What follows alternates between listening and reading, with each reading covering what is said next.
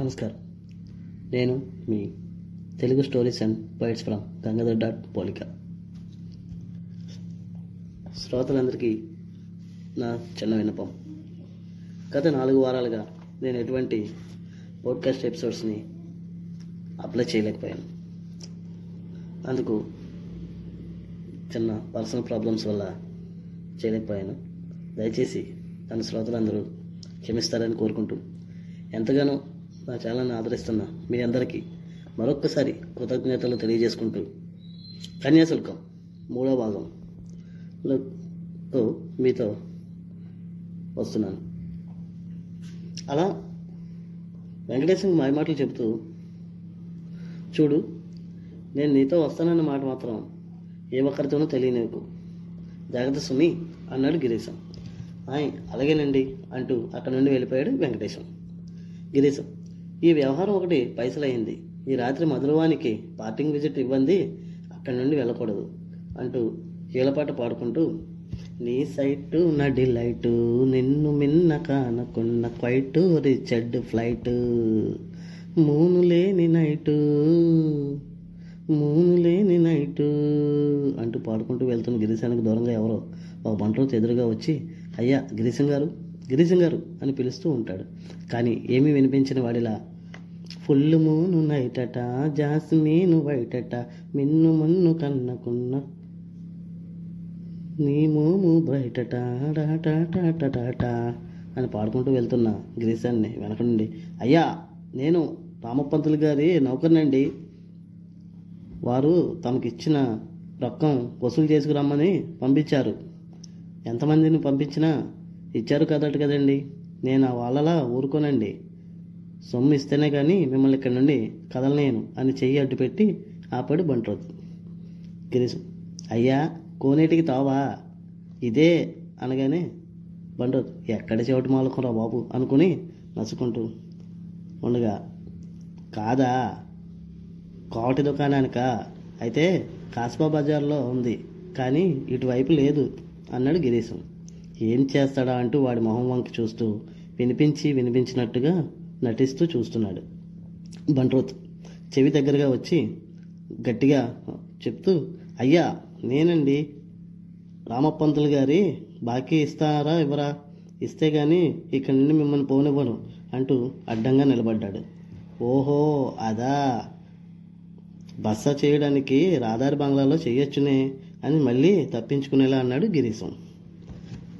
ఇంకాస్త గట్టిగా అయ్యా ఏడాది కిందట మీరు రామపంతులు గారి దగ్గర డబ్బులు వసూలు తీసుకున్నారంట కదా. ఆ డబ్బులు ఉన్న పలంగా నిలబెట్టి వసూలు చేసుకురమ్మన్నారు.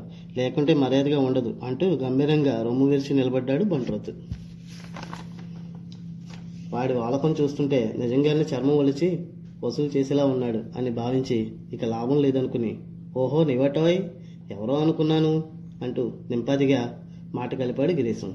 రేపు ఉదయం ఎనిమిది గంటలకి పూటకోళ్ళమ్మ ఇంటికి వస్తే అనా పైసలతో సహా సొమ్ము ఇచ్చేస్తాను అయినా మీ పంతులకి స్నేహం మంచి చెడ్డ అక్కర్లేదు అంటూ మాట సాగదీస్తూ చేతిలో కాలుతున్న చుట్టని నోట్లో పెట్టి గుప్పు గుప్పుమంటూ పొగ తాగడం మొదలుపెట్టాడు గిరీశం.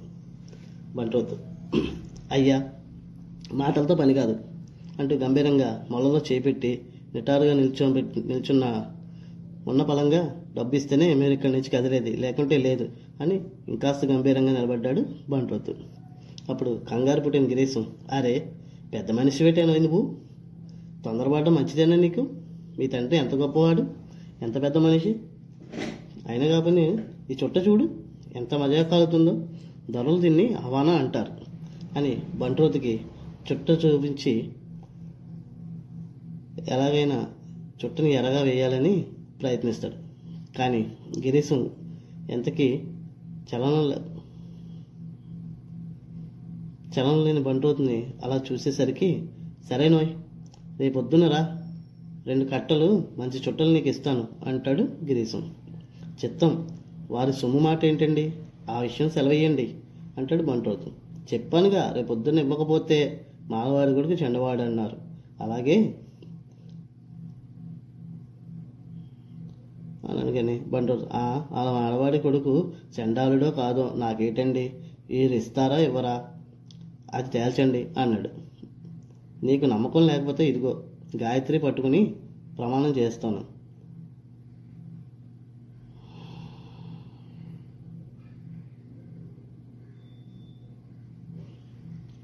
అని చొక్కాలో ఇప్పుడు ఉన్న జంజం తీసి చేతిలో పట్టుకుంటాడు గిరీశం. అప్పుడు బంటోతు చిత్తం రేపొద్దున్న ఎనిమిది గంటలకల్లా ఇవ్వకపోతే అప్పుడు చెప్తానండి అంటూ అక్కడి నుండి వెళ్ళిపోయాడు బంట్రోతు. అమ్మయ్య గండం గడిచింది. ఎదవ దారి దోపిడీ దొంగల ఎంత జమాయించాడు? వీడి సిగదారగా అంటూ చుట్ట కాలుస్తూ అక్కడి నుంచి బయలుదేరాడు గిరీశం. అలా బయలుదేరిన గిరీశం ఇన్నాళ్ళకి రుంజుప్సన వినియోగంలోకి వచ్చింది.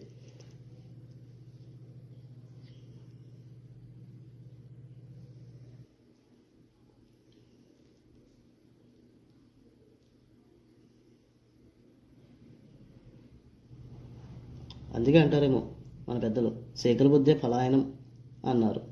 ఆ విధంగానే ఏర్పరిచారు కూడాను. ఆత్మానుభవం అయితే కానీ తత్వం బోధపడదు అంటారు ఈ పిశాచాన్ని వదులుకొని సరి వదిలించుకునేసరికి తల ప్రాణం తోక్కొచ్చింది. పెందరాలే ఈ ఊరు నుంచి ఉడాయిస్తే కానీ పరువు దక్కదు.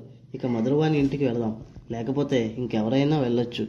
అయినా మార్లయ్యే వైల్డ్ ఈజ్ సన్ షైన్ అన్నారు. అంటూ మధురవాణి ఇంటివైపు నడవసాగాడు గిరీశం. ఇంతలో మధురవాణి ఇంట్లో రామప్పంతులు కుర్చీ మీద కూర్చుని ఉండగా మధురవాణి ఎదురుగా కూర్చుంది. రామప్పంతులు జేబులను చుట్ట తీసి పంటికొనతో చుట్ట చివర కొడికి పిల్ల అగ్గిపొలేవు ఇలా అని సైగ చేశాడు. వెంటనే ఆ పక్కనే దీపపు కుండి పక్కన ఉన్న అగ్గిపెట్టెలోంచి పుల్ల తీసి వెలిగించి చుట్టకు అందించుతూ ఉండగా రామపంతులు మధురవాణి నడుంపై గిల్లుతాడు. అలా గిల్లి గిల్లగానే చుట్ట కాలకుండానే అగ్గిపుల్ల రాల్చి ఎడంగా నిలబడి కోపం కనబరుస్తా మగానికైనా ఆడదానికైనా నీతి ఉండాలి. తాకవద్దంటే చెవిని పెట్టరుగా. మీకు ఎన్నిసార్లు చెప్పినా అర్థం కాదు అని చెప్పి విసుక్కుంటూ వెళ్ళి ఆ ఎడంగా ఉన్న స్తంభం పక్కన నిలబడింది. మధురవాణి. రామపంతులు నిన్ను ఉంచుకోవడానికి అంతా నిశ్చయం అయ్యి నేడో రేపు మంచి ముహూర్తం చూసి మా ఊరు తీసుకువెళ్ళడానికి సిద్ధమయ్యుంటే ఉంటే ఇంకా ఎవడో కోన్కిస్కాగాడి ఆదాలో ఉన్నానంటూ ఏదో పాతివ్రత్యం నటిస్తావేమిటి ఇలా అని అన్నాడు. వెంటనే మధురవాణి అంతే కోపం నటిస్తూ వేసి అనగానే అంత చులకనప మీ పంతులు గారు. సానిదానికి మాత్రం నీతి ఉండొద్దా? ఏమైనా? మీకు నేను చెప్పాలా ఏమిటి?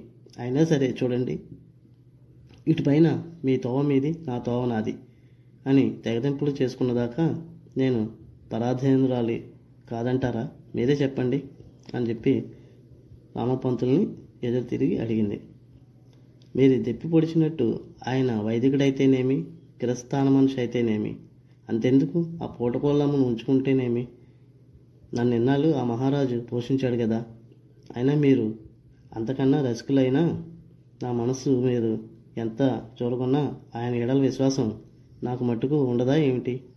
అని బొంగమూత పెట్టి చీర కొంగుని యవనగిరులపై సవరిస్తూ అడిగింది మధురవాణి ఆహా పెద్ద పెద్దలు మాటలు ప్రయోగిస్తున్నావే పిల్ల. వాడి బ్రతుక్కి పూటపూలమ్మ ఉంచుకోవడం కూడానా? ఆవిడే వాడిని ఉంచుకుని ఇంత గంజి పోస్తుంది. అది నీకు తెలియక వాడో మహారాజు అంటూ సంబోధిస్తున్నావు. చచ్చ ఈ కలికాలంలో వెధవులు వేదాలు వల్లించడం అంటే ఇదేనేమో మరి అనుకుంటూ మసుకుంటున్న రామపంతుల్ని చూస్తూ అన్యాయం మాట్లాడకండి. ఆయన ఎంత చదువుకున్నాడు. ఆయనకి ఎంత ప్రఖ్యాతి ఉంది? నేడో రేపో గొప్ప ఉద్యోగం ఖాయమవుతుంది అని అంటుండే కానీ ఏమిటి? ఆడికి ఉద్యోగమా? అని ఎదురు వాళ్ళ అంటూ రామపంతులు నవ్వుతూ నీకేమైనా పిచ్చి నమ్మకం ఉందా ఏంటి? నీవు సానివాళ్ళలో తప్పు పుట్టావే పిల్ల. రేపటి నుండి ఆ విధవని గిరీశం గారు గిరీశం గారు అని పెద్ద పేరు పెడతావా ఏమిటి? మా ఊళ్ళో ఉన్న లబ్ధావధాన పంతులు పింతల్ని కొడికేవాడు. వాడిని ఒరే గిర్రుడు అని పిలిచేవాళ్ళం. ఏదో నాలుగు బట్లర్ మొక్కలు నేర్చుకోగానే ఏకంగా ఉద్యోగాలే వచ్చేస్తావే ఏటోయ్? వాడికల్లా ఒకటే ఉద్యోగం రాశాడు దేవుడు. ఏమిటో తెలిసిందా? ఆ పూటకొల్లమ్మ ఇంట్లో దప్పిక్కి చేరి ఆ అరవచాకరి చేయడమే. అని నవ్వుతూ మధురవాణిని హేళన చేస్తుంటే ఉక్రోసం ఆపుకోలేని మధురవాణి ఈ మాటలు ఆయన అడుగుదునా? అని అనగానే తప్పకుండా. కావలిస్తే నేను చెప్పానని కూడా చెప్పు అన్నాడు రామప్పంతులు. అయినా ఆయన ఆయన గుణగణాలు ఆయన యోగ్యతలతో నాకేం పని ఏదైనా ప్రస్తుతానికి నేను ఆయన బానిసని. ఆయన నాకు యజమాని. ఆయన తప్పులు నా కళ్ళకు కనబడవు. అనగానే అయితే ఆ అతగాడికి ఎప్పుడు విముక్తి కలిగిస్తున్నావో చెప్పు అని అడుగుతాడు రామపంతుడు ఇంకొన్ని రుణాలు పణాలు తీర్చుకోవడానికి మీరు ఇస్తానన్న రెండు వందలు ఇస్తే ఈ క్షణం తగిలింపులు చేసుకుంటాను అని అంటుంది మధురవాణి. అయితే ఇందా. అని జేబులో నుండి డబ్బుల నోటు కట్టలు తీసి మధురవాణి మొహంపై విసిరి కొట్టుతాడు రామపంతులు అలా కోపంగా విసిరికొట్టి వెంటనే అక్కడిని కుర్చీలోంచి లెగిసి వెళ్ళి పక్కగా నిలబడి జేబులో నుంచి తీసిన చుట్టను వెలిగించుకుని గుప్పు గుప్పమంటూ కాలుస్తూ ఆకాశంలోకి పొగను వదులుతూ ఉంటాడు మధురవాణి. మీతో కాలక్షేపం చేయడం చాలా కష్టం అండి ఒక నిర్ణయం మీద నిలవని మనిషిని ఏమన్నా మనం అనగానే నోట్లు ఏటు తీసుకొచ్చి ఇచ్చి క్షమించు. అపరాధం అపరాధం. ఇదిగో లెక్క పెట్టి చూసుకో అని మధురవాణి చేతికి అందించను. క్షమించాలి. ఏదో ఉక్రోషంలో అనేశాను. ఆ మాత్రం మిమ్మల్ని నమ్మకపోతే మీతో రానే రాను. ఇంత రసికులయ్యుండి నా మనసు కనిపెట్టలేకపోయారు కదా. మీ డబ్బు మీ వద్దనే ఉంచండి అని మధురవాణి తిరిగి రామపంతులకి చేతిలో డబ్బులు పెట్టేస్తుంది నేను డబ్బు కక్కుర్తిపడేదాన్ని మనిషిని కాదు. అది గ్రహిస్తే చాలు అని వెళ్ళి మొహం చిన్నపుచ్చుకుంటుంది మధురవాణి. రామపంతుల దగ్గరగా నిలబడి చిన్న చెలిపి నవ్వు నవ్వుతూ చూడు మధురవాణి నేను కూడా నీ మనసు తెలుసుకోవాలని నీ మనసు కనుక్కుందామనే అలా మాట అడిగాను. అంతేగాని మరొకటి కాదు. కానీ ఆ గిరీశం గుంట వెదవా వాడేదో మా గొప్పవాడు అనుకుంటున్నావు ఏమిటి? వాడు నీకు ఏవో మాయమాటలు చేసి మసి చేసి మారేడుగా రాస్తున్నాడు అనగానే అదిగో మళ్ళీ అదే మాట.